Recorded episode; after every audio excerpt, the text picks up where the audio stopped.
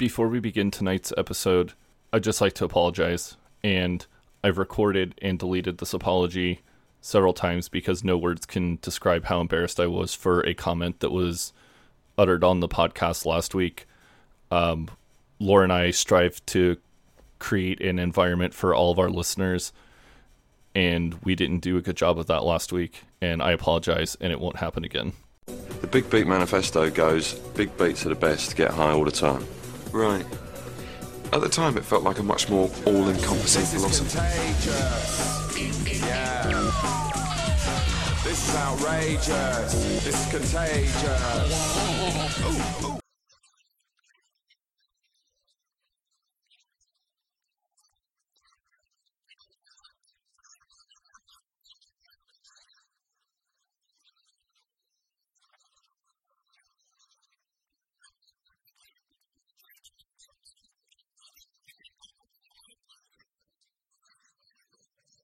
Hey everybody, welcome to the El Dude Brothers Podcast, episode fifty-eight, the William Morris Years. My name is Sean, and I'm a spiker, and I enjoy spiking shitheads. And my name's Laura, and I enjoy sunken bed and toilet toast. Ugh. How so, are you? Oh, I'm doing good. I was just going to say, so here we are, Laura. Series yeah. nine. The beginning of the end. And I was, I, so I realised that this is the first... I'm going to say this is the first Peep Show of, like, modern times now, it feels like. And this was the first time I watched Peep Show, and I was on Twitter live at the time. So I trawled back and I found my tweets from that night, and that was the first thing I tweeted was, this is the beginning of the end. And so it is again. Oh, that's awesome. Any mm. uh, particularly enlightening tweets that you found for this episode? No, nothing nothing massive, but I've I've made a note in my notes of when I... when I tweeted, so I'll let you know if I had a comment at the time to make about it. Oh, that's awesome. Cool. I can't wait to see. This is like uh, this is like retroactive tweeting. Yeah, yeah. Past me and present me coming together. Synergy. That sounds like something a life coach would say. Yeah, it does. It does. How's your week been? Don't want to talk about it. It's just been busy. More of the uh, same. Japanese wrestling same. and work. Japanese wrestling and work, and then oh. when I'm not at work, it's just Japanese wrestling. Fair enough. Well, that, I mean, that's good, great for you, I guess. Oh, it's been fantastic. I mean, the shows have been incredible. This is, like, New Japan's, like, biggest stretch of shows over the year, and the matches has just been all fantastic, so I'm not complaining, but it's just, I'll be so glad when my sleep schedule goes back to normal. Yeah, and then you're going to have a baby, which all disrupts your sleep schedule, so... Yeah, no, don't get used to it. Uh, but I'll have about, like, three months of normal sleep schedule before the baby gets here, so... Just, like, yeah, build it up, bank it. Yeah, yeah. Um, so this episode premiered on November eleventh, twenty fifteen. I just had kind of written a little, uh, quick little recap of my life at this point. Mm-hmm. I've been at my current job a little over two years. I was pretty much convinced that no new seasons of Peep Show would ever exist. I'd pretty much watched series one through eight probably about two or three times at this point, and then I was, I, but I was really excited for series nine, and this was the first time I ever used a V P N to trick iPlayer into letting me watch British shows live. So, oh, cool. I yeah. was so I was thinking about what I was doing too. I was, um, so I'd gone from, at the end of Series eight, I wasn't quite married, I was just about to get married. By the time Series nine happened, I'd not only got married, but I'd had a baby, and she was one at that point, and I was just about to get pregnant with my second child, so this was the last month before we started trying for Esther. Um, and I was back at work, but only just, I went back to work in the September from my maternity leave with Sadie, and I was just about to get pregnant again and really pleased my employers. Uh, so I was on the verge of having two children by this point. So a lot had happened. It was a long time, wasn't it? It was like, how long was it? Three years? Uh, yeah, it was just about three years, I believe, yeah. between episodes. Yeah, and like you, I'd started to believe that a new series of Peep Show was never going to happen.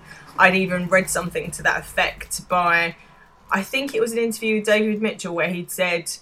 Perhaps a year, eighteen months before this, he'd said, oh, well, we've, it's open-ended, but maybe there'll never be another series. And I was like, it can't end that way. Bring, yeah, it, bring it back. I, I'm looking at it right now. It was it was uh, two years eleven month uh, two years eleven months between mm. episodes. Yeah, so we were very excited in our house for this, um, and I was so excited that my tweeting started several hours beforehand. So my first tweet was ten hours before it aired when I said I was ridiculously excited for brand new Peep Show in nine hours and four minutes. Oh, that's awesome. Yeah. There's a, a website that I post on called something awful dot com, and they do they have a television forum, and I had, I created my first and only post in that forum, and it was a Peep Show thread where I talked all about Peep Show. I made like a, you know, like a, hey, we should watch this show together thread, and it was the only successful thread I've ever started on something awful dot com.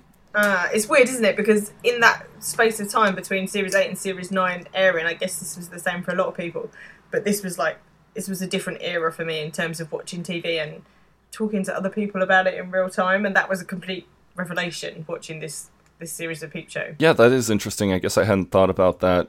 Um, Something Awful has been was kind of like my Twitter before I even knew what Twitter was. Um, mm. No, but I, I understand because I, there's similar uh, there's similar things on Reddit that I've done, and I do it for The Affair that I watch, um, and also I obviously use Twitter for it, and it's a di- completely different way of watching T V, but we take it for granted now because this is what we do. Like big television events, we all watch them together, don't we? Yeah, and it's it's weird how common it's become for me to have like my cell phone, like have Twitter out on my cell phone, and I'll just be watching something and then I'll just be tweeting about it, or, you know, I'll be sitting at my computer watching Game of Thrones or something and I'll have Twitter up on my other screen and just be yeah. tweeting about Game of Thrones. Yeah, my husband permanently laughs at me for, for this sort of thing because he finds it really funny when I get into my live my live tweeting of things, but He he understands it's it's something I like to do. Well, the public, our Twitter public loves you, so they, I'm see, sure they appreciate see, Phil? it.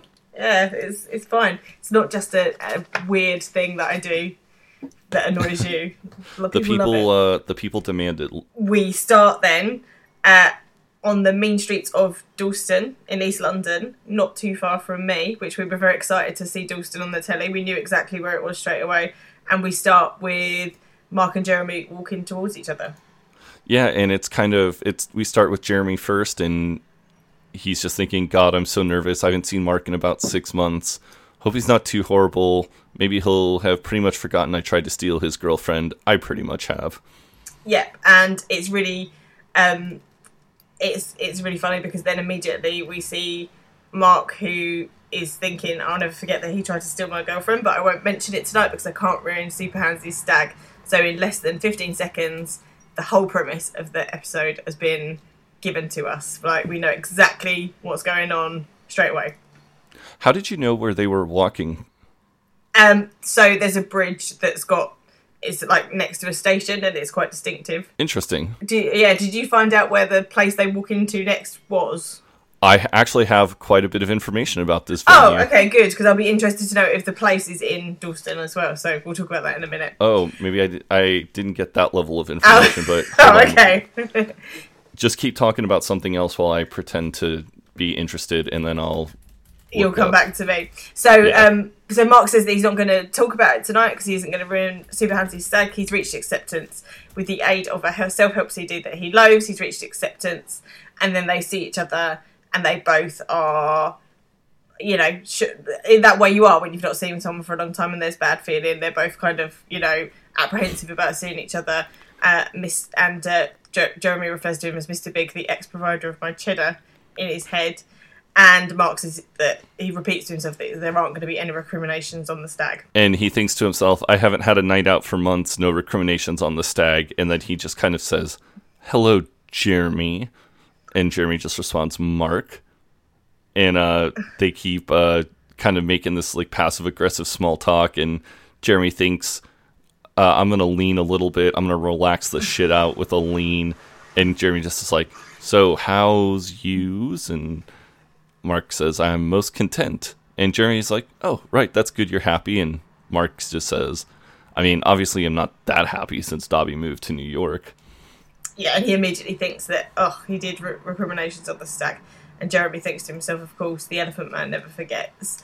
um, and uh, and Jeremy says that, well, this is it then. Super hands his stag, and Mark says he's going to put his hard hat on because it is going to be time to descend into the depths of depravity, which is nothing less than we would expect from Super Hands' stag. Yep. And then as we go into Super Hands' stag, we go inside and we see a place that is not like uh, kind of a depths of depravity. No, it's a hippie bar is probably the best way of describing it. It's sort of got wall hangings and wall done wind chimes and stuff, isn't it? Yeah, and it is. This venue is called Passing Clouds. It is a community-run music venue near Kingsland Road in Dalston, East London. Oh, okay, so it is in Dalston. It's in the same place as we recognise the street from. So, um, this is one of the first places in Peep Show that we've talked about, filming locations, that's ever had its own Wikipedia page. Ooh. To quote the Wikipedia page, it was a hub for cultural and community events, including the Permaculture Picture House, East and East, Palestinian Solidarity film screenings, healing events, self-development workshops, music lessons, and swing dance classes. It was also voted one of the top live music venues by G two, Time Out, The Guardian, Cool Places, and Guest List. Unfortunately, cool. unfortunately, it was shut down a few months after the airing of this episode, and as of June twenty sixteen, the venue was shut down for good. Oh, well, that's a shame, and I've never heard of it clearly because I'm not cool. That's what we've learned from this. About two thousand people protested the closure of Passing Clouds and other music venues in London by marching from Hoxton to Passing Clouds in September of twenty sixteen. Oh, upsetting. Around um, thirty of London's music venues held a minute of silence to protest the closure of cl- of Passing Clouds. Wow, that's that's dedication to, to the hippie bar. Yeah.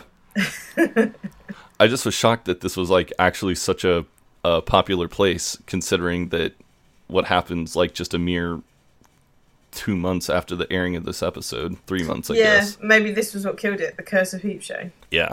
Yeah, exactly. Um, so as we walk in, then Superhands uh, sees Jeremy and Mark, and he says, "Oi, oi, it's Snoopy and the Red Baron," which made me laugh anyway because Snoopy and the Red Baron. But then I found out it was a video game, and that made me laugh even harder. So I don't know which Superhands is referring to, but I liked it. I liked it as a reference. And he calls them a pair of fucking carb loaders. Snoopy and the Red Baron is a video game? Apparently so. Yeah, apparently it was an Atari game. Oh. I just assumed that he was calling him Snoopy and the Red Baron because Snoopy hates the Red Baron. Yeah, I, I think that is what he's doing, but I liked that it was also an Atari video game because I oh. wondered if Superhands had maybe been into that back in the day. Maybe his nan had a little Atari that he would uh, yeah, she would let him so. play let him play from time to time when she wasn't watching like the ten thousand dollars pyramid or something like that. I like this too because uh, Superhands calls him a bunch of carb loaders. And he announces that the base juices are all paid for, so choose your fucking additions and let's detox till we've got mega cocks. Yeah, we this is this is definitely passed into common parlance in our house. So me and Phil often called each other car, fucking carb loaders, and uh, and we're always saying we're going to detox till we've got mega cocks, particularly when we're on a, a healthy eating spree.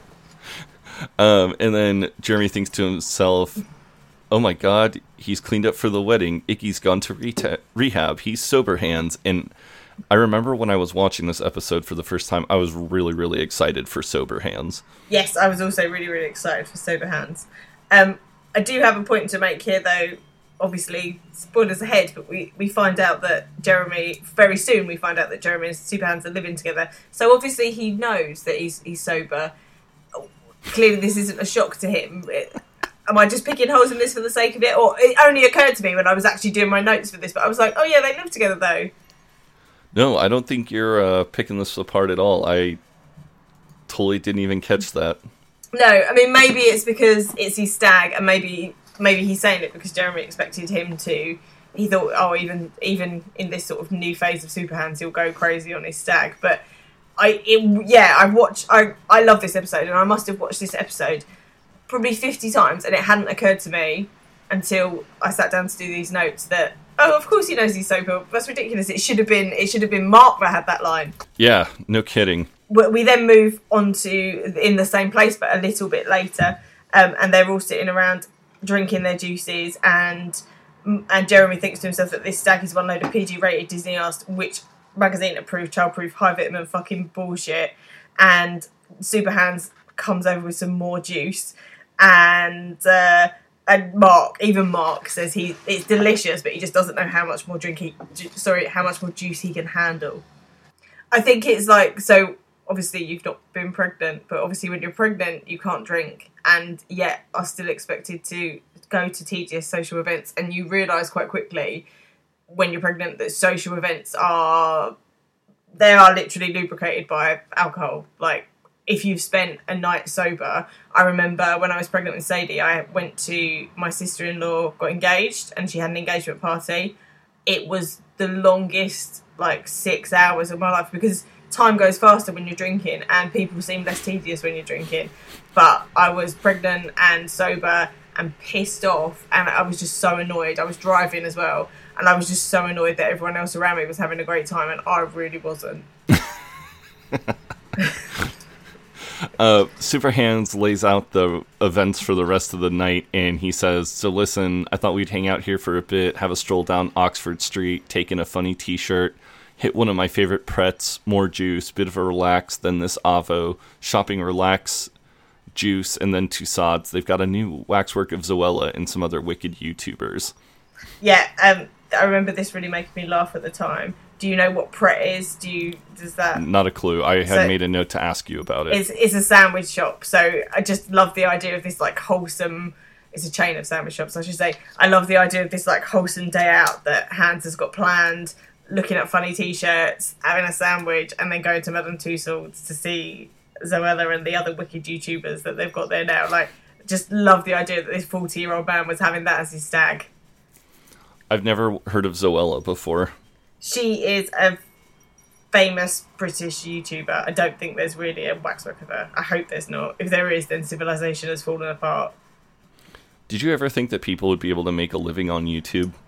No, it's crazy, isn't it? It's it's bananas. My sister went to school with someone who's now like a big, like, teen YouTube star in this country. And when it when he first sort of hit the big time, we were like, how is he making any money? But he definitely is. Oh my god, I mean, I just remember hearing about, like, some of these first people that were making a living on uh, on YouTube, and I was just like, what? Uh, like, how how how are you doing this? Like, how is this possible that you're making money off of YouTube? And now it's just, it's ridiculous, some of the money that these YouTubers make. It's unfucking believable. I mean, I have sort of, I have a, like a... bit of experience with how YouTube can make money. Not not me, I'm not making any money, but my sister, she she's a media studies teacher, and she does some videos that are like for, so they are for students that are doing public exams, and they're kind of like how-to videos and sort of talking about exam technique and stuff like that. And she also she uploads, like, some of the lectures that she produces that have got, like, video clips in that are for media studies students. And she doesn't make loads of money, but she probably makes, like, don't know, seventy quid a month or something like that off of it. So I, I kind of understand how YouTube makes money, but to actually earn a living at it, that's that's crazy. No, it's unbelievable to me. I mean, I just remember, like, Lonely Girl fifteen, and people were talking about how much money she makes, but then I look at some of these. Like, there's this video game streamer named Ryukar that I watch, and that dude makes an unbelievable amount of money. And now it's, like, the children's market is a big thing as well. So, like, I know from Sadie has got into kiddies YouTube, um, and they have actual, like, family vloggers who clearly this is their whole job, is to make these videos of their children and stuff, and it's all a bit odd, it's all a bit weird. Yeah yeah it's really really fucking crazy. Missing a trick though, maybe I should try and monetize the, the children as my form of my main source of income. um so later on uh we get next scene, and it's still a little later, and um Mark is just thinking to himself, oh, pissing pure innocent smoothie, there's no more way we can talk about juice. And Superhands is just going on and on about juice. Like, he's like, the thing about juice from most places is you get all the fiber and most of the vitamins, but it's been pasteurized a fuck lot of the micronutrient content has been neutralized. And at this point, the waitress comes over and sets like a pitcher of beer down on the table. Yes, and this is Megan, who is going to become important later on. Um, she puts the uh, pitcher of beer down and she s- sort of apologises immediately and says, oh, sorry, no, this isn't for this table, um, and goes to take it away. And that's when Mark Mark stops her and says, yeah, unless, you know, unless you want to. He says no at first, but then he says, you know, just one little sipperoo to wet the whistle, and he he you know takes a small sip and he's like, oh, that is refreshing, and then takes a massive chug. This is where it goes downhill. Do you know anything about Phil's stag party at all? Has Phil ever told you about what happened? Yeah, I think it was pretty tame. They went to Bournemouth and they it was organised by his best friend, who's he, so Phil and his best friend couldn't be less alike. So Phil's quite a quiet, unassuming, you know, he's a geography teacher and he behaves like one, but his best friend is like much more, he's a proper party animal, he's really leery, he's really outgoing. So Phil had already said, oh, I don't want anything too, you know, leery, and Sam had said, no, that's fair enough, like, you know, we're not going to make you do anything too leery. But I think, you know, by Sam's standards it was low-key, and by Phil's standards it was it was pretty pretty intense. But no, they just went to Bournemouth and they just drank loads, and they love rugby, so them and the other guys watched loads of rugby. And they just got heavily pissed, and Phil had to carry around a balloon shaped like a cock. I think that was basically it. It was nothing too mental. What was your stag like? My buddies took me to a strip club in this college town called Lawrence, Kansas, and we just got ridiculously, ridiculously drunk. And um, I was wearing a... So the local... Um, The local college that's in Lawrence is called K U, Kansas University, and their um, their mascot is a Jayhawk, and their little chant is Rock Chalk Jayhawk. And I was wearing a Rock Chalk Jayhawk shirt, and this stripper came over to me, and she's like, oh my god, I love your shirt, I want your shirt. And I'm like, you can't have my shirt. And my brother-in-law's like, give her your goddamn shirt. And um, so she gave me the worst lap dance ever for my shirt. And then she gave me her shirt, which was way too small for me. So that's really funny. I think that there was some sort of strip bar involved in Phil's stag, but he was famously too cheap to, to get involved with it. So I, I don't think it I don't think it lasted long. I think they went back to the rugby. The people that I went with are like real strip club guys. And so they were just like super pumped to go to a strip club. I don't think, I think you've got, like, I think you've made strip clubs and art over there. I don't think we've really got, outside of, like, central London, I don't think we've really got strip strip clubs to quite the extent or to the quality that you have. I think they're a bit ropey. Your kind of, like, suburban strip club is, is not the kind of place you want to be hanging around, really. They're kind of on the downswing here, too, so... Are they? Me too. That's, it's, it's, it's kicked us all into touch. Not to go all, like... super liberal and everything, but it's just kind of the fact that, like, it makes me feel a little dirty now. Yeah, it is a bit grim. I mean, I've got no... So, I've seen a male stripper precisely once, and it was not my choice to do so. It was on someone's eighteenth birthday, and it was sprung on us, and it was the grubbiest thing possible. In no way arousing for, for females, I don't think, that kind of thing. But I do. But I could see how it would make you feel very grubby. Um, and, yeah... It's. It, I, I think there. Were, I think for most people, grubbiness is the adjective they would use. I think there's. A, there are a few hardcore strip club fans, but they're a dying breed. Oh god, this is not where I expected this conversation to go. Oh god. Uh, so we get to the next scene, and they're in the bathroom of Passing Clouds, and Super Hands is just seeing that, you know, I just want to fucking suck, fucking suck, fucking suck everyone all the whole night through. Oh, I love cocaine. Oh, I love cocaine. Just a little classic Super Hands song. This was my first big laugh of the episode the first time I saw it. And I remember me and Phil laughing so much that, like, we didn't hear the next bit of dialogue, like, you know, when you're laughing so much that we missed a whole couple of minutes, like probably a whole thirty seconds to a minute of dialogue because we were laughing so much. It's just really well done. It's it's it's unexpected, but not unexpected. Yeah, I wasn't expecting it to degenerate so quickly. No, not at all. Um, uh, he just, I love Super Hands, but this is this is classic Super Hands. Yeah. Um, the waitress, what is her name again? I'm sorry.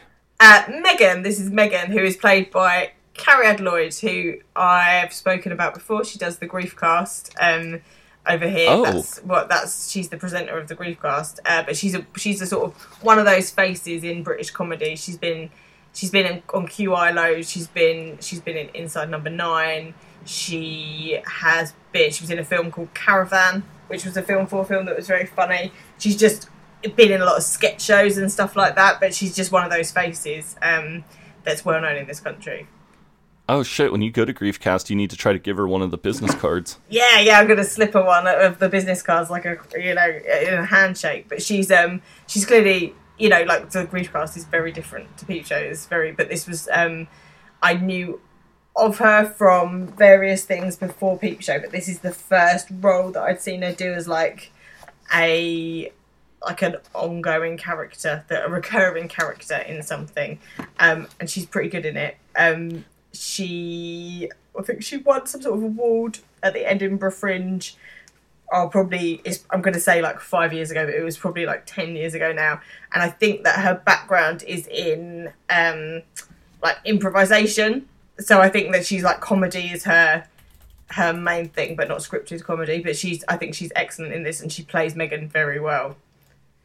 So when you were watching this, did you realize that Megan was going to be kind of a big character, or were you thinking to yourself, like, wow, that's really surprising that they would get her to play just like a cameo character? No, because she plays a lot of cameo characters, so it made sense that she'd be a cameo character.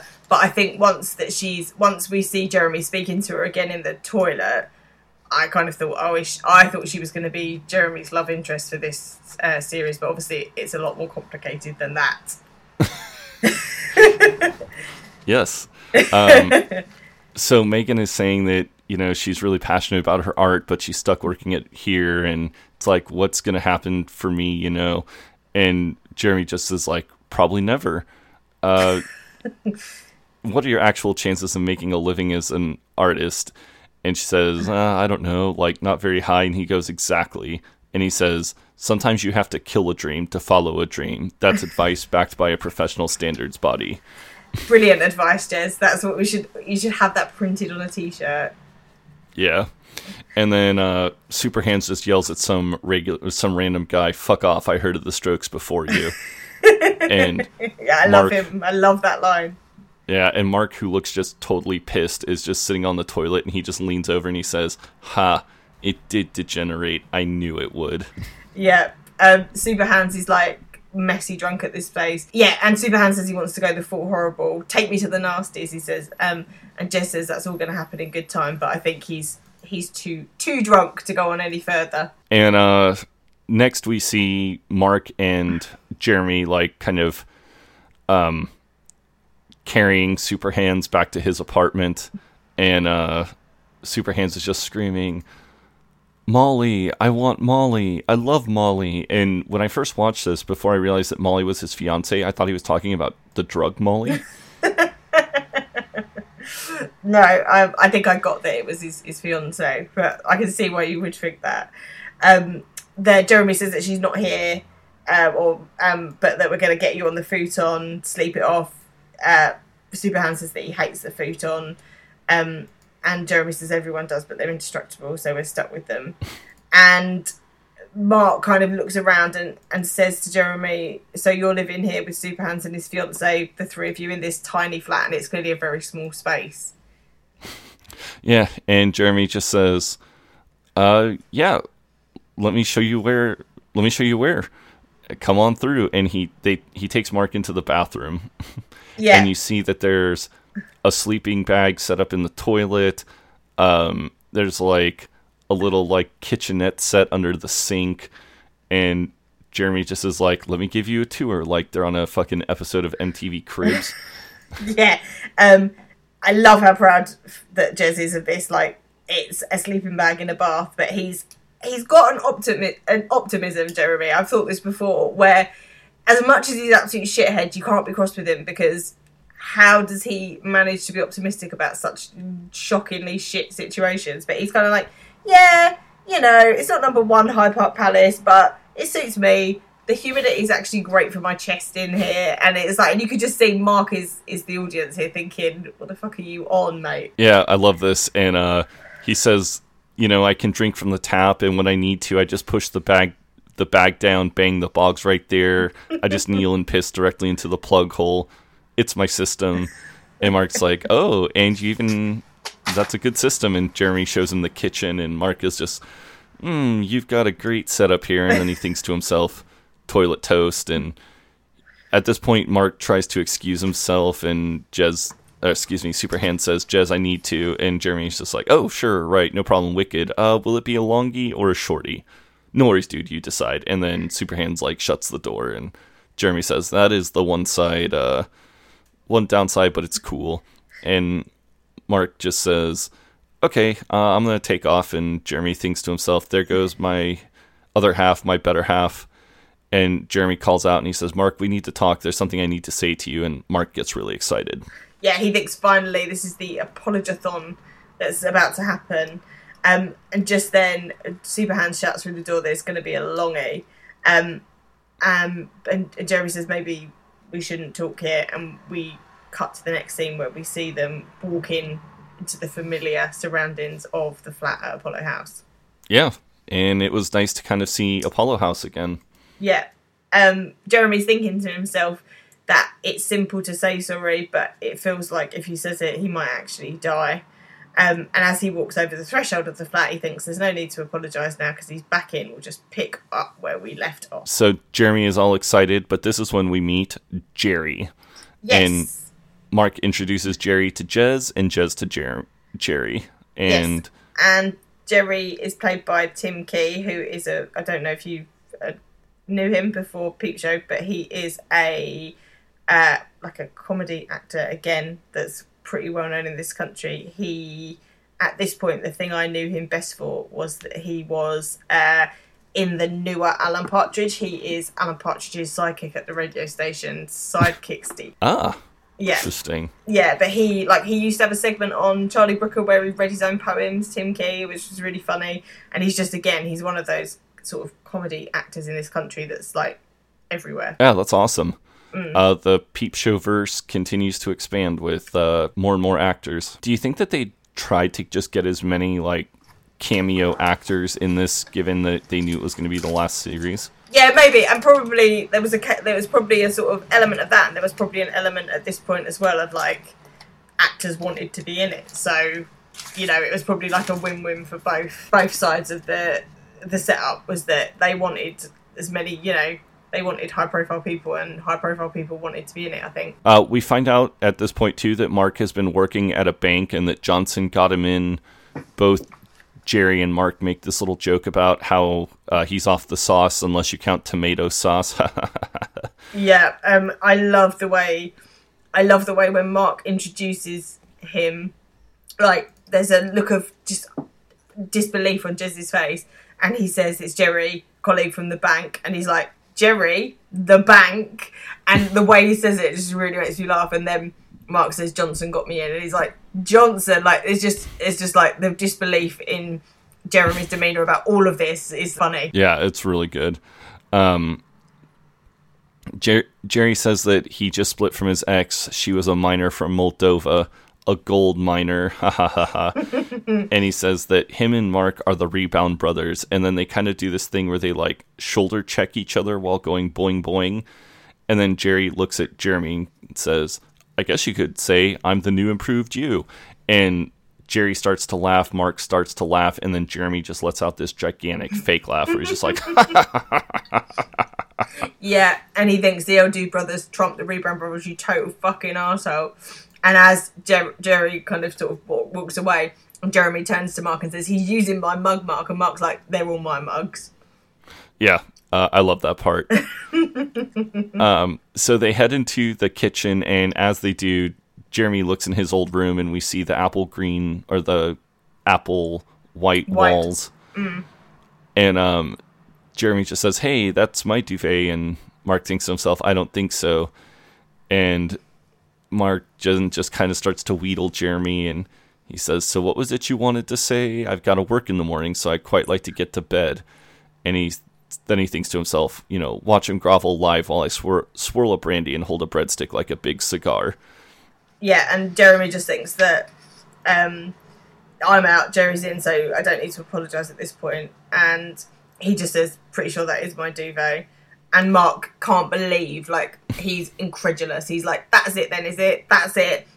And and Jeremy's like, yeah. And he's like, you don't wish to play the classic ball game, sorry. Um, you, uh, we could hunt the YouTube clips of the Ronnie Corbett sitcom, sorry, whilst we ate some sorrel soup.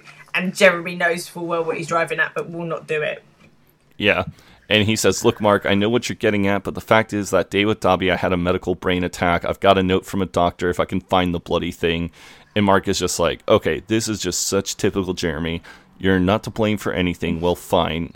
Good night. I'll see you around, no doubt. And Jeremy, excuse me, says, fine, I'll go. But before I do, I'm reclaiming the Falklands. Jeremy runs into the bedroom and he takes the duvet. As he's taking the duvet, Mark is saying, you know, that's not yours, it's Jerry's, Jerry needs it. Jeremy says, fuck Jerry, it's mine. Mark says, Jeremy, this isn't normal. And uh, Jeremy says, it's all normal. And Mark thinks, there he goes, duvet cape man off to his toilet kitchen. um, we then move to the next scene where Jeremy is in his toilet kitchen and he's looking at the bath and thinking... that you, I don't think you could say that his life's a failure because he's got a sleeping bag and a duvet. In the olden days, he would have been a billionaire. And just as he's sort of thinking this, uh, Superhands comes in agitated and he's sort of whispering in a hurry and he's saying that he's fucked. Molly found a wrapper coke in his pocket. Um, and Jeremy says, oh God, like you're really in the shit. And Superhands agrees and then he says, no, actually, I had to say it was yours, so you're in the shit. Can you take the hit for me, mate, please? Because she's going to break it off with me if she finds out I've been coking. And at just this point, we meet Molly, who walks into the ki- the sorry the, the the toilet kitchen looking pissed off. She's got the, a very good pissed off face. Comes in and she says, Jeremy, is it true? And Jeremy just says, yeah, the coke, yeah, it's mine. I brought some coke to the stag, even though Hans not asked me not to. And I offered, but he refused to have any. That probably would have been enough. Superhands can't leave it there. So he kind of like... And I love this bit because he sounds like the kids at school when you catch him doing something bad. He's like, yeah, Jeremy was all like, come on. And I was like, no, no, no, mate. And it is so, it's so clearly a lie. It's so inauthentic. Yeah. And then Molly asks, well, why was it, why was it in Hans's pocket? And Hans just says...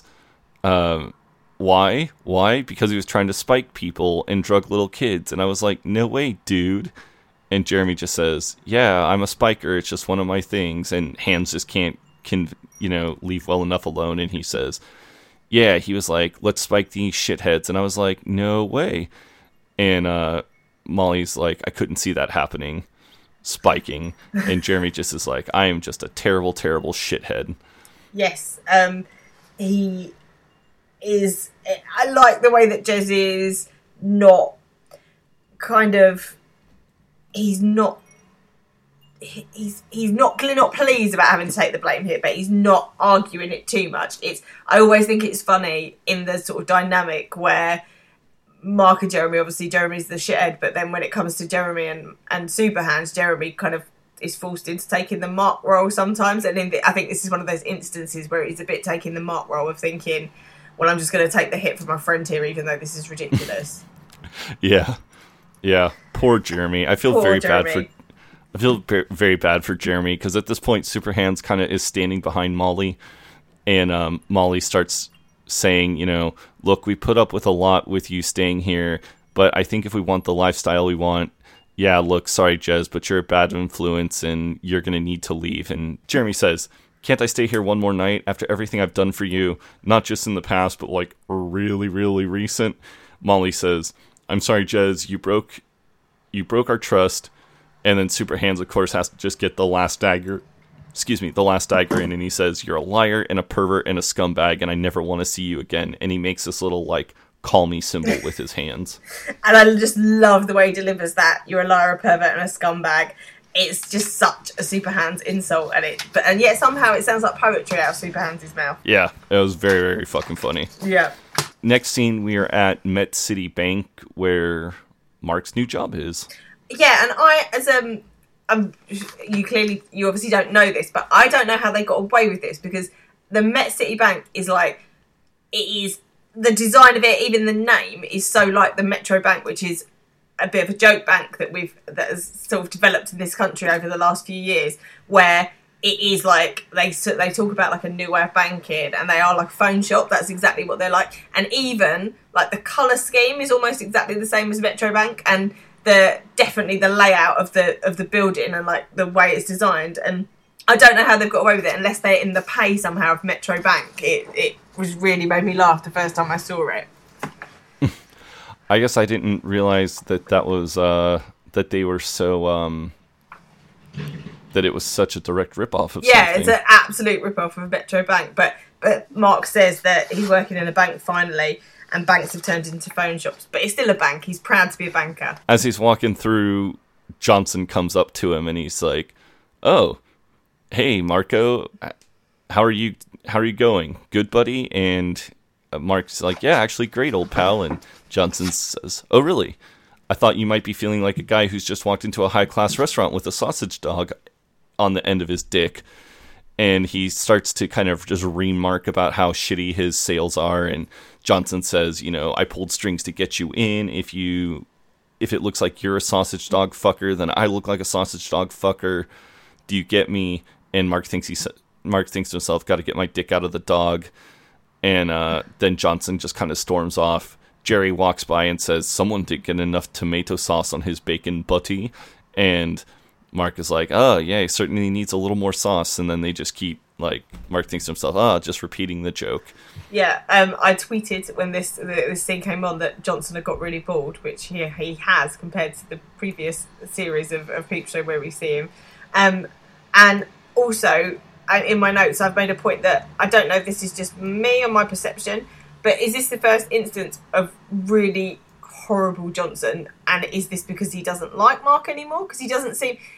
Johnson's always been horrible, but he always seems to have been horrible to the favour of Mark, but he seems to have real disdain for Mark at this point. Mm, I don't think so. I mean, I think what? that I think that this is just, you know, um, I, I think that this is just Mark's, or uh, excuse me, Johnson's like typical kind of like businessman bullshit. Okay, all right. I, I, you could be right, and it could just be that, that my perception of it is off for whatever reason. But I just thought, I don't know. I just thought he just seemed like he was. He suddenly got a lot more unpleasant. I mean, he also could be on the sauce and not, you know. That could be true. Yeah, he could be. He could be changed in other ways. We don't know what his personal life is like at this point. Yeah. Um. And then Mark thinks to himself, fuck, where's a good old-fashioned gullible idiot when you need one? And then we hear Mark, and we see Jeremy. Yes, um, and we move on to the same place, but just a few minutes later, and Jeremy's sitting down at the desk in front of Mark, and he says that he, he felt really bad about the other night, clearly, when he ran off with the duvet. Um, so he has got Mark a biscuit. He gives him a like a big cookie, and he says, I know you'd like, they call them cookies, but I think you'd prefer me to call it a biscuit, which is spot on. That's the most Mark, that's the most truth about Mark's character I think that we've, we've ever heard. Um, and Mark is kind of going like, oh yeah, okay, yeah. And he's clearly looking at something on his computer, and they clearly had a conversation about loans, because um, because Mark then starts telling him about uh, the, the conditions of, of a possible loan proposal, and he says the good thing is to get three thousand pounds you'd pay just twenty-one percent A P R. And Jeremy sort of nods dumbly and is like, oh, is that good? And Mark says, yeah, it's, it's pretty good. And um, I just cringed. Yeah, as someone who works in insurance, I'm sure that you are all too aware that this is not good.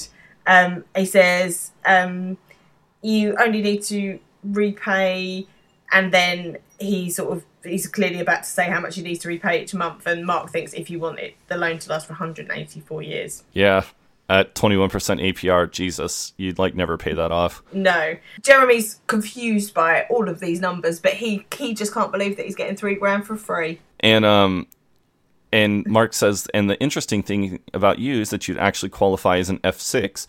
Now, I'd made a note here. Is this is F six like something that actually exists? I don't. I don't know. I don't know enough about credit ratings. Let's have a look. F six credit rating. I know a few things about credit rating because my. I'll explain in a minute about the problems I had with when I got a mortgage, but uh, it doesn't say. All I know is that credit ratings here are are numbers, and the higher your number, the better you are. Really, no, I can't find anything. Yeah, maybe it's know. maybe it's meant to be like in the bank code. You know what I mean? So that if the customer sees it, it doesn't. They don't know what it is. But yeah. I know that there are different codes. So so when we got our um, mortgage, we had the first sort of round of trying to get a mortgage. We had real problems and we kept getting rejected and we couldn't work out why, because as far as we were aware, our credit ratings were fine. Like we had a deposit that was big enough and everything. And it turned out that Phil's name had been misspelt on his credit rating, and he, someone with the same name, but the misspelling of the name was like a massive fucking...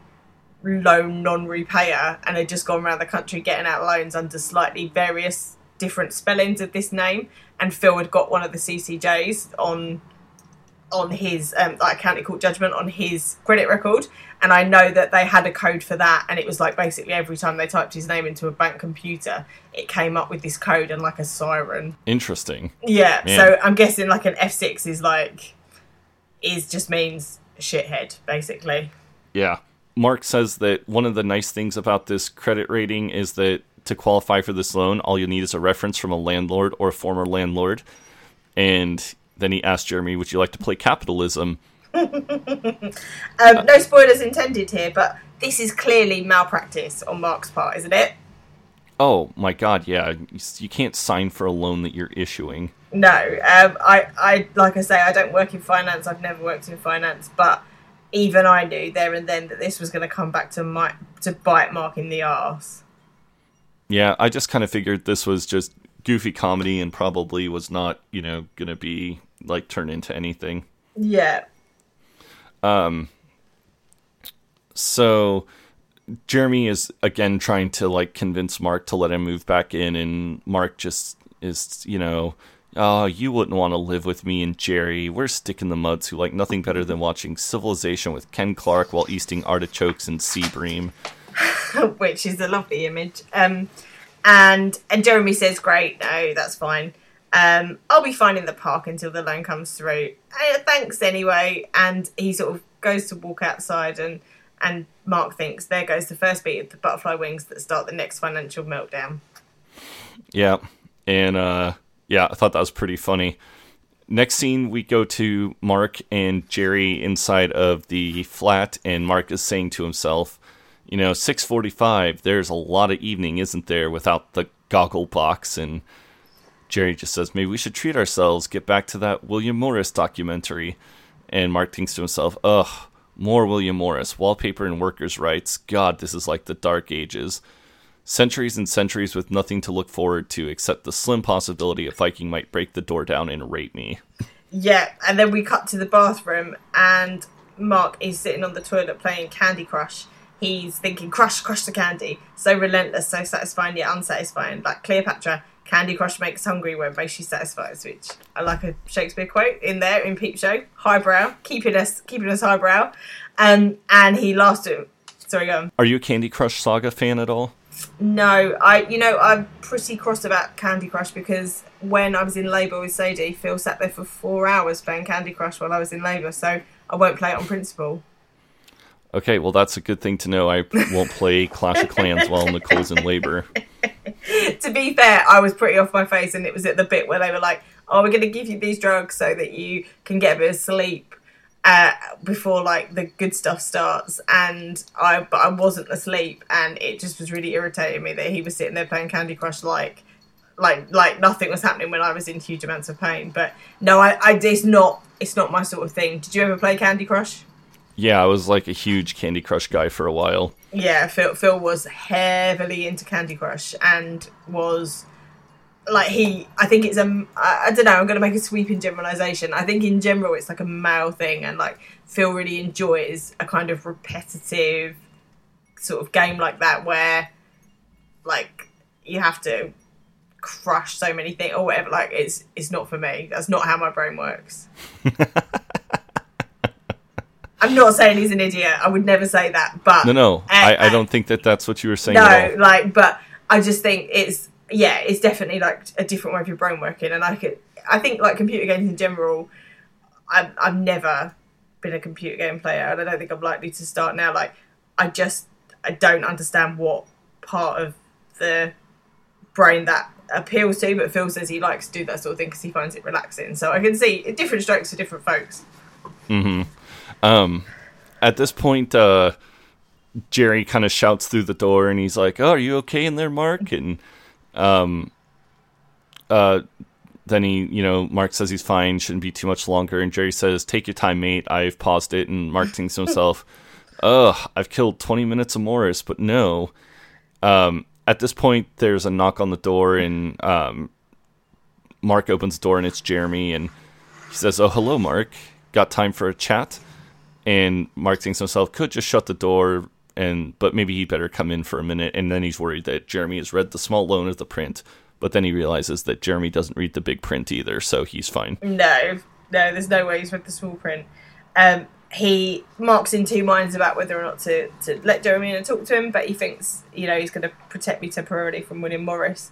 Um, and Jeremy's thinking, look out, Mark, my brain's got something in it, and you don't know what something. Uh, Mark says he'd quite like to get back to his reading, so, you know, if you could be quick. And Jeremy says, did you know, Mark, that every time you play Candy Crush on your phone, you send out a Facebook invitation? Um, and Mark's like, I don't know what you're talking about. And he's like, I don't think you know your settings very well, mate. You're pumping out invites every time you play. Mark thinks he says that perhaps he was hacked, and Jeremy says otherwise, because generally it's people that have just posted pictures of their cock on Twitter that say that. Yeah, I love, and I love when uh, Mark just thinks, fucking Facebook, Zuckerberg's fucked me again, the asshole. And I just wrote, this is pretty funny in hindsight with what's happened in America with the election. Yeah, um, Mark was ahead of the trend on the on the Facebook fucking he was getting. Um, Mark says he can't think of any explanation other than that he was hacked. And Jeremy says that the problem for Mark is that he knows him. Uh, I know you, and I know you like to pretend that you're some stuff shirt who reads incredibly boring books about dead people killing each other with bayonets and typhoid, but I know the truth about you. I've watched Grand Designs with you. That smile when some eco glass gets delayed on its way from Antwerp and the nice couple get pushed over budget. That's the real you. And I love this, because isn't this the truth about anyone that you've ever stopped being friends with or broken up with? That the biggest threat they pose is that they know too much about you. Oh my god, yes, one hundred percent.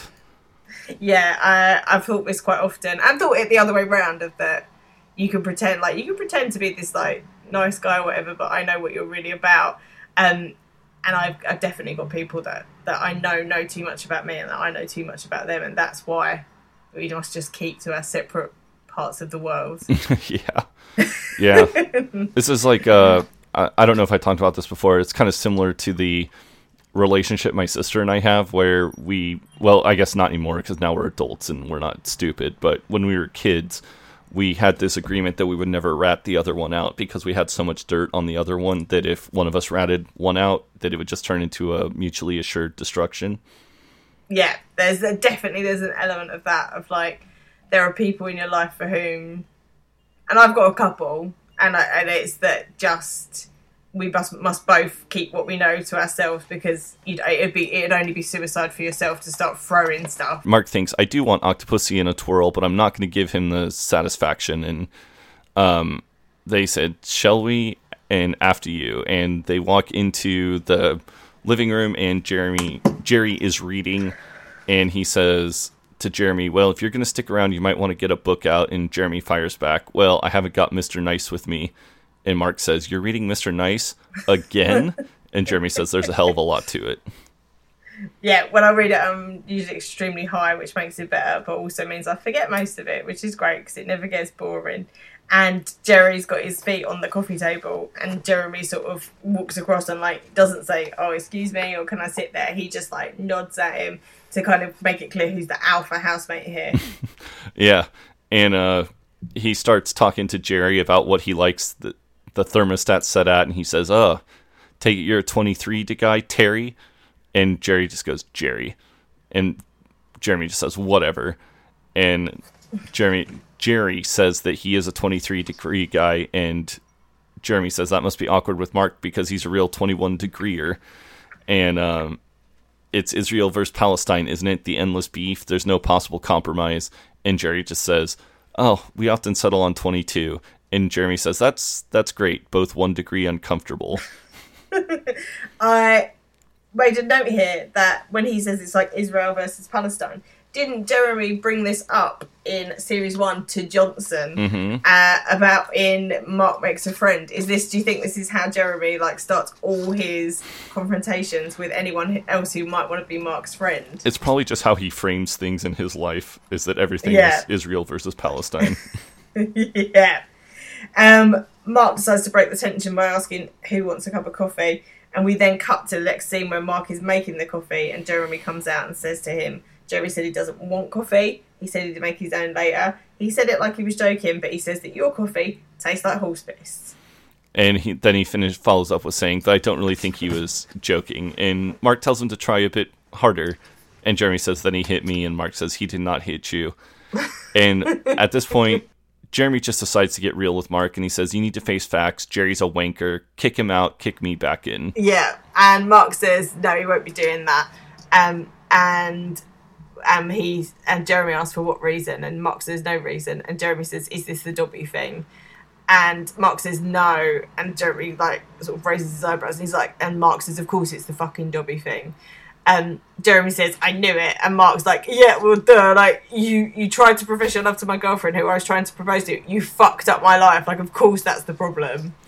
I I have to say that I think Mark is a very big man in this scene, because if I don't know, like, say one of my best friends had tried to get between Nicole and I, and then uh, it caused Nicole and I to break up, I don't think I'd ever forgiven that motherfucker. No, definitely not. So I was thinking exactly the same thing, and I've made a note of this, which is that, so, so my, um, like, my other long relationship other than Phil was with the, the bin burner, and he was, his best friend is now married to my best friend, which would have been beautiful if me and the bin burner had stayed together. Unfortunately, we didn't.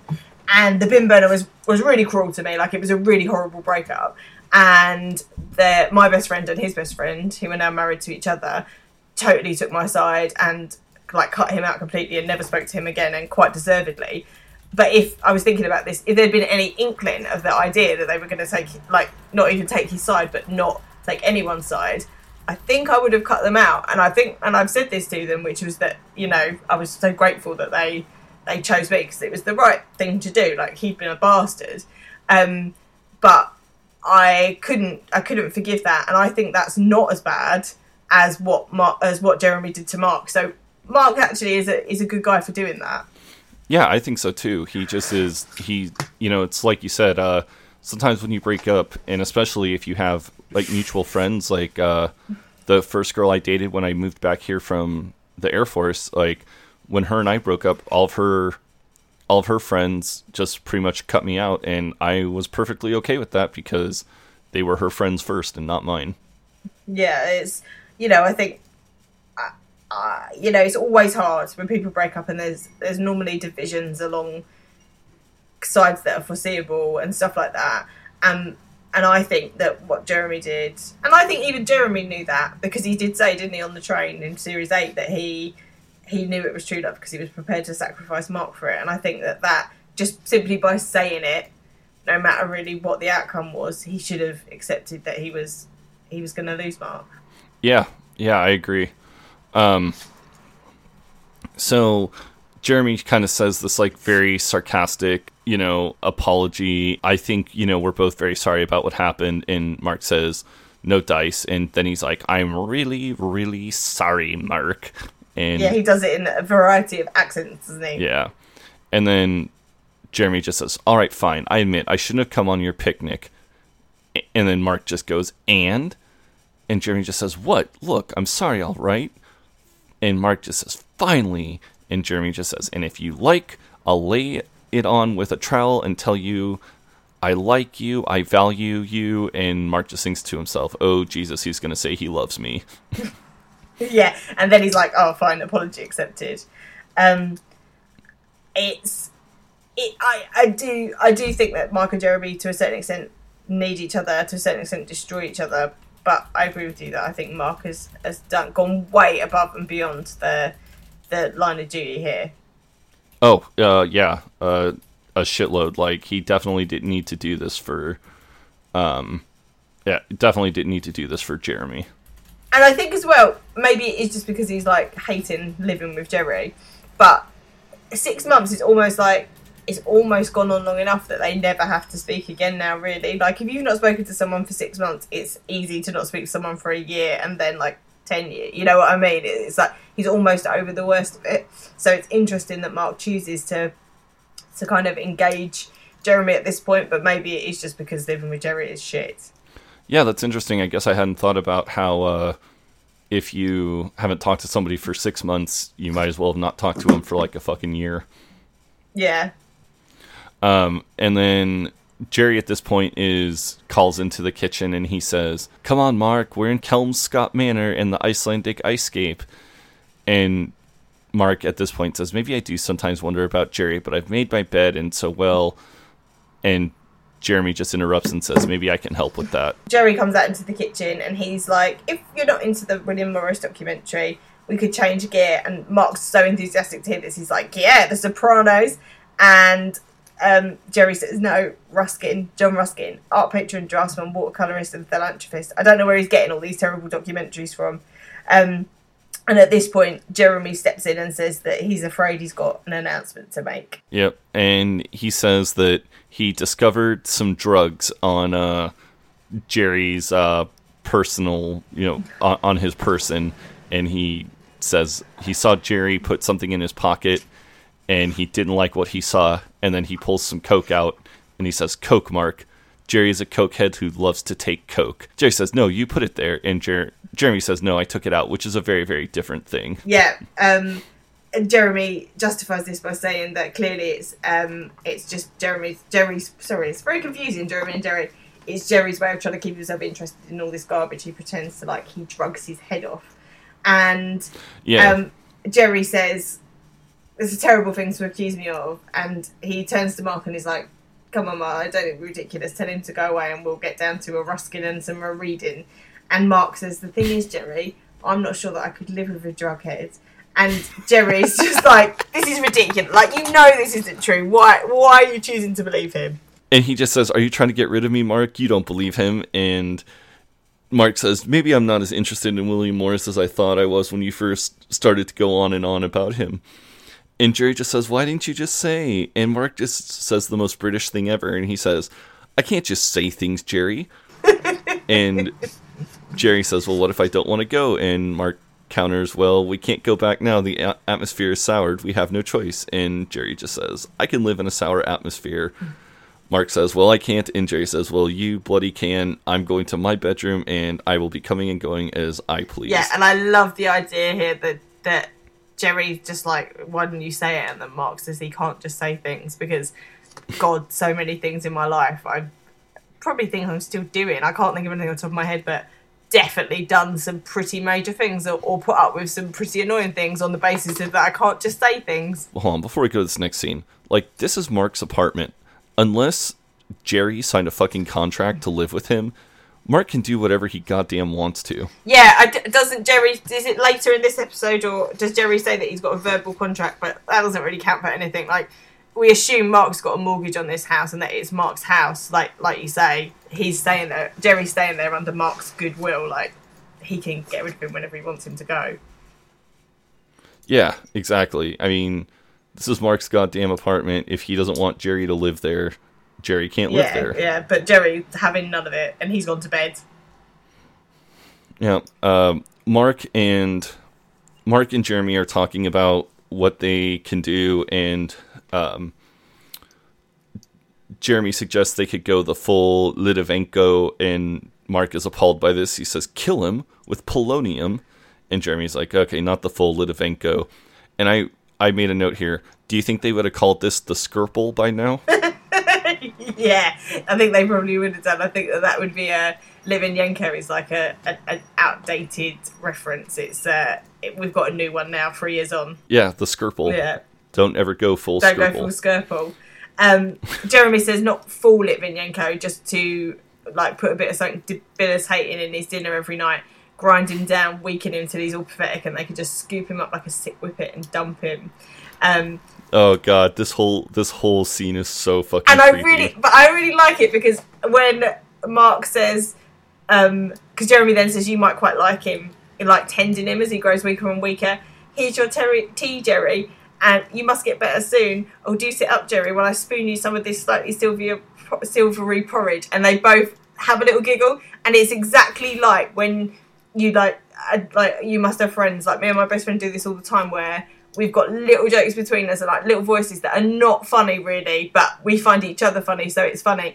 And anyone, any third person, like both of our husbands just think, oh god, what are they what are they laughing about now? But we do this all the time, and you see, maybe for the first time ever, a real glimpse of why Mark and Jeremy like each other and why they keep coming back to each other is because they do they do love each other really. There's a real moment of like, and it's probably is just the actual friendship of David Mitchell and and Robert Webb, but like they probably giggle at each other and it's quite endearing. Oh my god, yeah, it just is like, I just like when Jeremy's like, you might like tending him in as he grows weaker and weaker. And also the fact that they know it, it clear it's clear they know each other so well because because Jeremy's hit the nail on the head there. Like Mark probably would quite like tending him as he got weaker and weaker, and Mark's laughing because he knows that's true as well. Um, it's just it's just really I think it's just really nice. It's really nice to see that friendship. Um, Jeremy then asks if he should keep his voice down, and Mark says no, he's an irritatingly sound sleeper. Earplugs and eye mask, the full blot, which made me laugh because I've got a friend who does this, and I wear an eye mask myself, but he does both, and I've often said, how do you know when you're awake? Like, it must just be like being dead. That must be horrible. Um, but he says it's the only way you can sleep, and clearly Jerry's the same. Yeah, and uh, Jeremy suggests that they could just start moving his stuff out, and Mark says, no, no, we couldn't. And then he just kind of follows up, could we? And then we move moments on where we see them sort of moving the stuff, or Jeremy's moving the stuff, and he says, we're almost there, last two. And Mark thinks, this doesn't feel good. And, and Jeremy says, it's fine, Mark, it's like a prank. And just then, Superhands appears with a can of beer in his hand and three more tins in the other hand. And he says, oi, oi, fellas, how's the ethnic cleansing going? And, uh, And Mark is like, hands? And Jeremy says, I thought it might be good to have some backup. And Hans says he owes Jeremy. He took a bullet for him. And then he calls Jeremy a pure chrome dildo. Solid. That's a, that's a brilliant, brilliant expression. Um, then everything's out. And, and Mark says, what now? Uh, Jeremy suggests that they could tie him to a hot air balloon, which is very practical. Um, he could drift away out of the window. Or we could punch him. And then he says to Hans... Uh, Uh, he sort of turns to Hans and is like, Hans? And Hans is like, why are you looking at me? You punch him. Yeah, I love this. And uh, and uh, then they start talking about how we could intimidate him, fart in his face, psychological warfare, grind him down, attack his beliefs. And Hans just says, yeah, plus we fart. And Mark just says, what? Is this farty Guantanamo? No, I think we just have to wake him up and tell him to leave like men. Yeah. And then... Super Hands points out that he is bagged for, or Jeremy, excuse me, says he he is sort of bagged for our convenience. And Hans says, yeah, we could just bag him up and sling him out. And Mark thinks, I'm definitely going to agree to this. I just need to put up an acceptable level of objection so I can be all reproachful if it proves to be a disaster, which it almost certainly will. Yeah, uh, he says, no way. And then he's like, oh, okay, but on your heads be it. So Jeremy gives Hans the green light to, to bag him. And of course... Here, Super Hands pulling the drawstring on the, the sleeping bag wakes Jerry up, and he starts protesting, and um, and sort of Super Hands kind of half picks the bag up, and he's like, he's done, he's bagged, and he sort of does it like you would if you'd caught a snake in a bag, you know, that kind of like, ah, what do I do with this? I love when he just like slumps Jerry on the floor, and he's just like, Jesus, Jez, I thought you were gonna grab the other end. That's the normal way, and Jeremy's just like, the normal way. Yeah, and none of this is normal, shouts Jerry. I've got a verbal yeah. contract. Mark says he doesn't. And then Jerry threatens to take them to small claims court, and Mark is screaming, "I'm not part of this, Jerry." Um, they kind of drag him out of the um, apartment, and Jerry is just screaming, you know, like, "Help, they're kidnapping, uh, kidnapping me." And one of the neighbors opens the door, and Mark just says, "Oh, we're the Croydon Bullingdon. It's not a prank. Shush, Jerry." Yeah, it's hijinks. Um, it's hijinks. It's hijinks. Yeah, and Jerry shouts, "It's not a prank. Call the police. Call the police." And and then Han shouts, "Shut, shut it, or you're getting waterboarded." And Jerry says, "Do not bloody waterboard me." And Jeremy starts to waterboard him, and because then Hans sort of looks at them and is like, "Waterboarding, this is horrible." And he's like, "You two need to take a good look at yourselves." And it's like, yeah, this Hans is the voice of reason. You know you've gone too far. Uh, Jerry is screaming, "This is against the Geneva Convention. I'm contacting the Citizens Advice Bureau." And then the elevator doors close and the elevator starts to go down, and Jeremy just thinks, "I'm back, baby. The bitch is back." And Mark just shouts out, "Bye, Jerry. See you at work tomorrow." Oh, it, it's such a good episode. And this is my tweet uh, directly afterwards was, "What a strong start this was. I can't wait for next week," I said. Um, and I completely stand by twenty fifteen Laura. I love this episode. It is one of my absolute favourites of modern times. See, that's interesting because uh, I don't think this episode is bad. It just didn't really, like, I don't know, it just didn't really jump out and at did me. It, no, it's interesting, isn't it, how how you can have such different thoughts about, yeah, I just, I love this episode. Like, it's just, I think it's really funny. I really, I really enjoy, like, what a strong comeback it was, especially after such a, like, lackluster series eight. I really enjoy it. I think everyone plays their parts really well, so, like, everyone comes back really strong, and then the new people are also really strong in it. I just, I just really like it. Yeah, I mean, I don't think it's um, a terrible episode, and I remember when I watched it, I was really like, "Oh yeah, the El Dude Brothers are back, like, fuck yeah." Um, but watching it again after watching all the other episodes, like, I thought it was okay. Um, I'm looking at your chart and hearing how much you have praised it. I am going to say three. Close. There's one I like more than this in this series. Number five. Oh, number five. So wow. This is my fifth favourite Peep Show and my second favourite of this series. Um, I, yeah, I just, I, I really like it and found it really funny. And I do think that it, and like I say, just such a strong comeback after such, and I think, I know that we found, rewatching them, we found elements of both seven and eight that we enjoyed. But I think after seven and eight, which had, let's face it, had spanned about six years, it just it was such a welcome return to form, I think, for, for me, after that six years of like, oh, okay, Peep Show's lost its way a bit. And that was definitely how mm-hmm. it was portrayed, like how it was painted in the British press. So at the time, like all the T V reviews of the, that week and stuff were saying, oh, thank God, like, Peep Show could have ended with a proper whimper, but I think it's going to come back and end with a bang. Yeah, I mean, I thought this was a great kickoff to Series nine when I watched it the first time, and, you know, uh, I know that there's a lot of people who malign Series nine and say that it's not that good, but I uh, overall, I, th- I feel like Series nine is pretty good. We should address that, really, which is that I agree with you, like, a lot of people on, like, particularly on the Facebook group and, like, on Twitter now say, oh, they didn't like Series nine. But I don't really understand why, and I don't know if I'm missing something, but even, I, I think even the worst episodes of Series nine are far superior to those sort of middle-of-the-road, the seven and eight, some of six, where I just felt like the characters had come as far as they could go. But with this, I really felt like, and it was probably from the writer's point of view, because they knew they had a, an ending now, and they had an ending they wanted to to to put in place. I felt like, yeah, there's fire under them, like they've got their zing back. Mm-hmm. Yeah.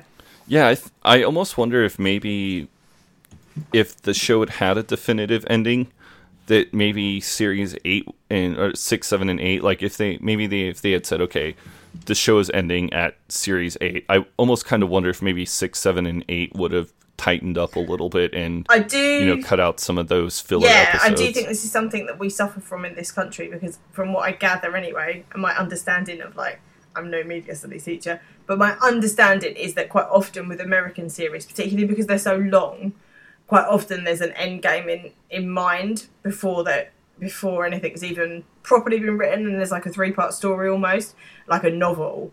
And I think because our series are so short, and because there's always that element of like not knowing if it's going to have been recommissioned, and like until it's happened, and almost wanting to leave an open-ended ending, I think sometimes there can be a weakness in our our series because of that. Yeah, I was actually thinking about this as you were talking about it, and I think that Lost is one of those shows that really, really suffered, where early on it really hit its stride, but then kind of during the middle seasons where there wasn't really a clear defined ending, that it kind of just tottered along. And then once they were like, okay, season six is going to be the last season, that that was when the writing really tightened up again. And then yeah um, yeah I mean, it's clearly not the case for all American series, but but my understanding is that most American series have got tend to have more of a, a tighter idea of where they're going. Clearly Lost didn't.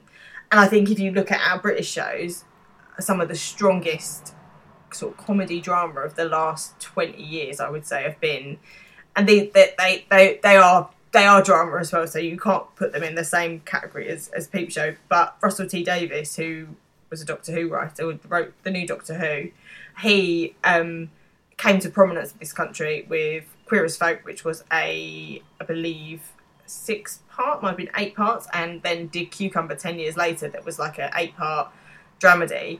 And he was very set in his conviction that he would not write something that had an open ending so that it might be recommissioned. He knew how many episodes he wanted to write, and he knew what he wanted the endings to be. And the endings of both of those things is phenomenal. And I think that's because he had the courage of his convictions to not go chasing that, or maybe we'll get a second series thing.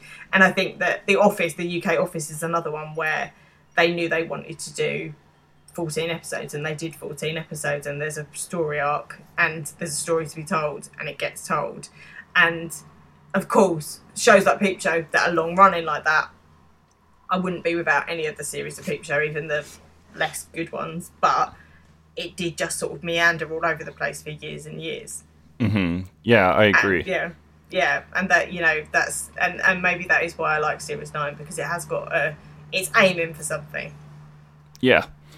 Yeah, I agree with you one hundred percent that, uh, you know, once once it had a clear, defined ending, everything really tightened up, so. Mm, yeah.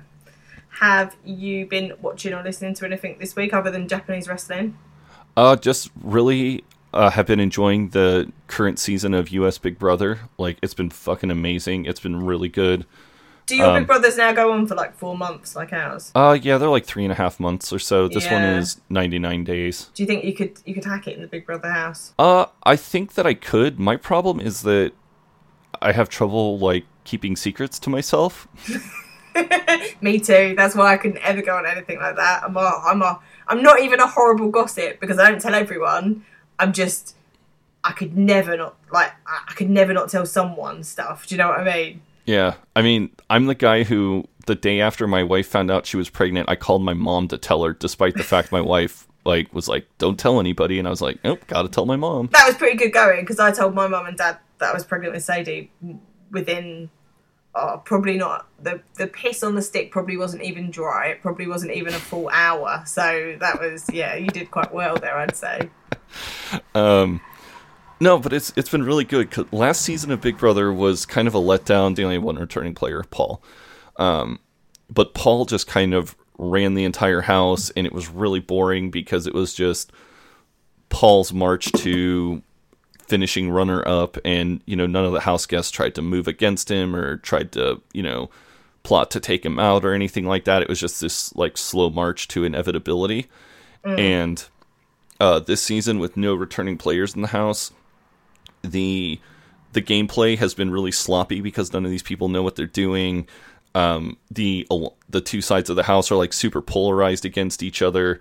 Um, there's a lot of everybody that's gone home has not expected, because usually like what happens is, you know, the people who go home, they know usually about a day or two, like, you're going home, and, you know, people will sit down and be like, hey, you're going home, so that it's not like this huge, you know, because at this point the votes are pretty much like solid I don't know. Does yeah. that make does that make sense? Yeah, yeah, yeah. And so this season, though, however, everybody that's gone home has been completely blindsided, and it's been fucking amazing. Like, you just see like these genuine reactions from people who are like, "What?"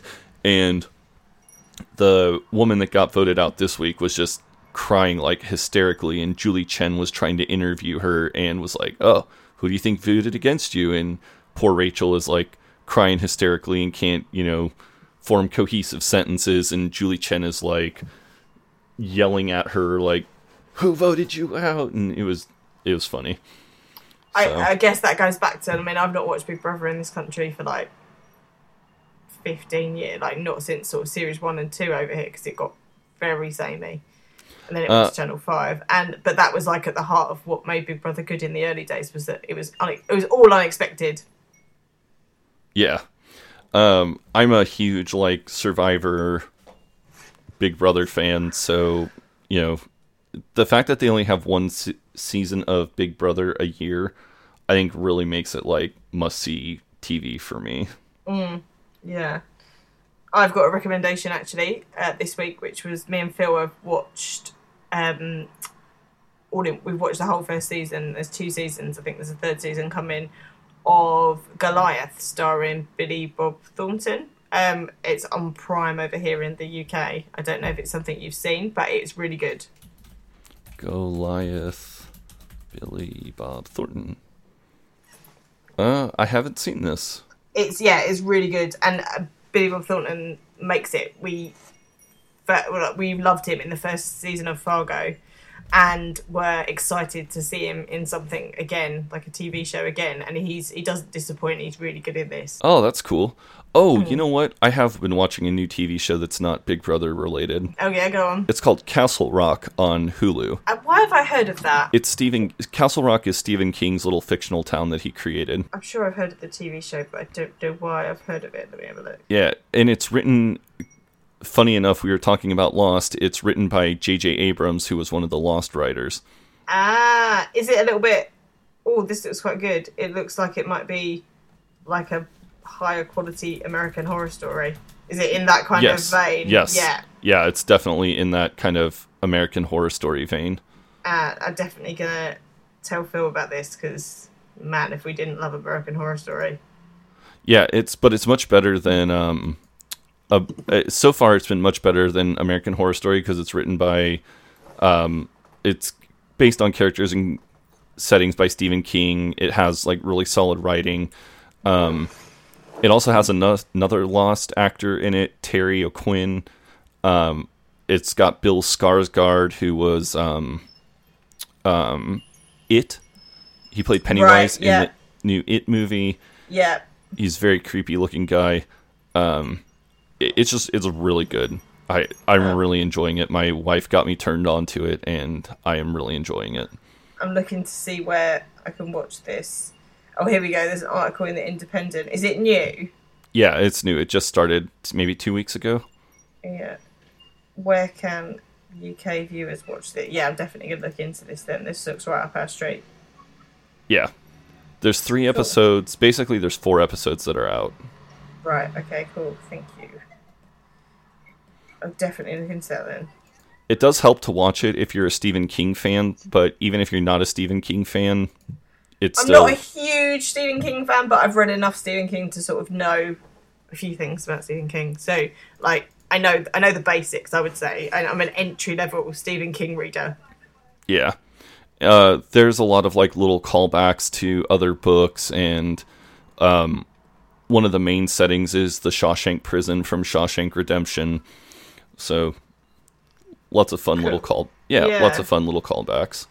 Oh, it's so. on Hulu in the U S, and I'm assuming it'd no, be on. There are, there are no international rights for it in the U K, so British viewers can't watch it. That's what you think, Google.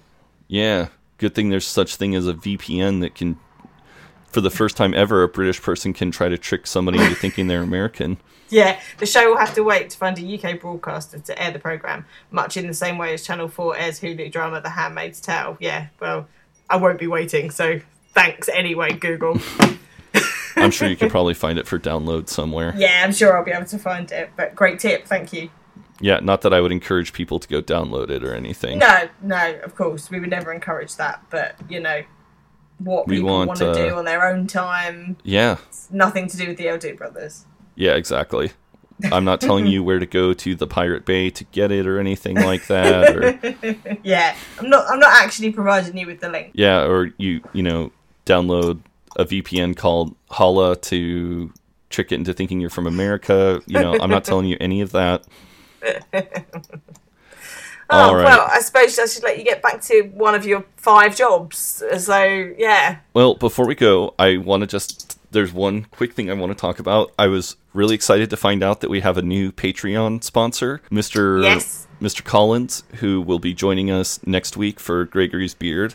He is another Australian, which means we're going to have to uh, record at some, like, obscene hour of the day because all of our big Patreon supporters are uh, Australian for some reason, but that's cool. We don't mind. um, just gonna... I've been waking up at four thirty to watch Japanese wrestling. I can certainly wake up at three a.m. to record the El Dude Brothers podcast. Um, we also... I also put... about maybe it was about a year ago or so, I put a survey up just asking some questions as we come to kind of the end of the El Dude Brothers podcast and the start of a new one. I put the survey back up again. We already have seven responses and there's been some really solid gold feedback. If you have two, three minutes, please, please, please fill that out. It really will help Laura and I out. If you leave an email address, we are also going to do a drawing for... Uh, if you want to get something from Pedge's Houseboat or the Dobby Club Etsy, or if you really want my script book, I will mail you my script book. Um, like I said, we've gotten some really good responses so far. So if, you know, you guys could just please take two or three minutes to fill that out. It'll only make the podcast better. Yeah, that'd be great. Thank you so much to the people that have already done it. Uh, I'll send you the feedback because I don't. I'm not sure if you've seen it yet, but I'll send you some of the feedback. Yes, please that we've do. Yeah, I've seen. I've seen some of it, but not all of it. So if it can all be in one place, that would be even better. Yeah, yeah. All right. Well, this is the Rebound Brothers signing off. Boing, boing, boing. boing. All right. Goodbye, Laura.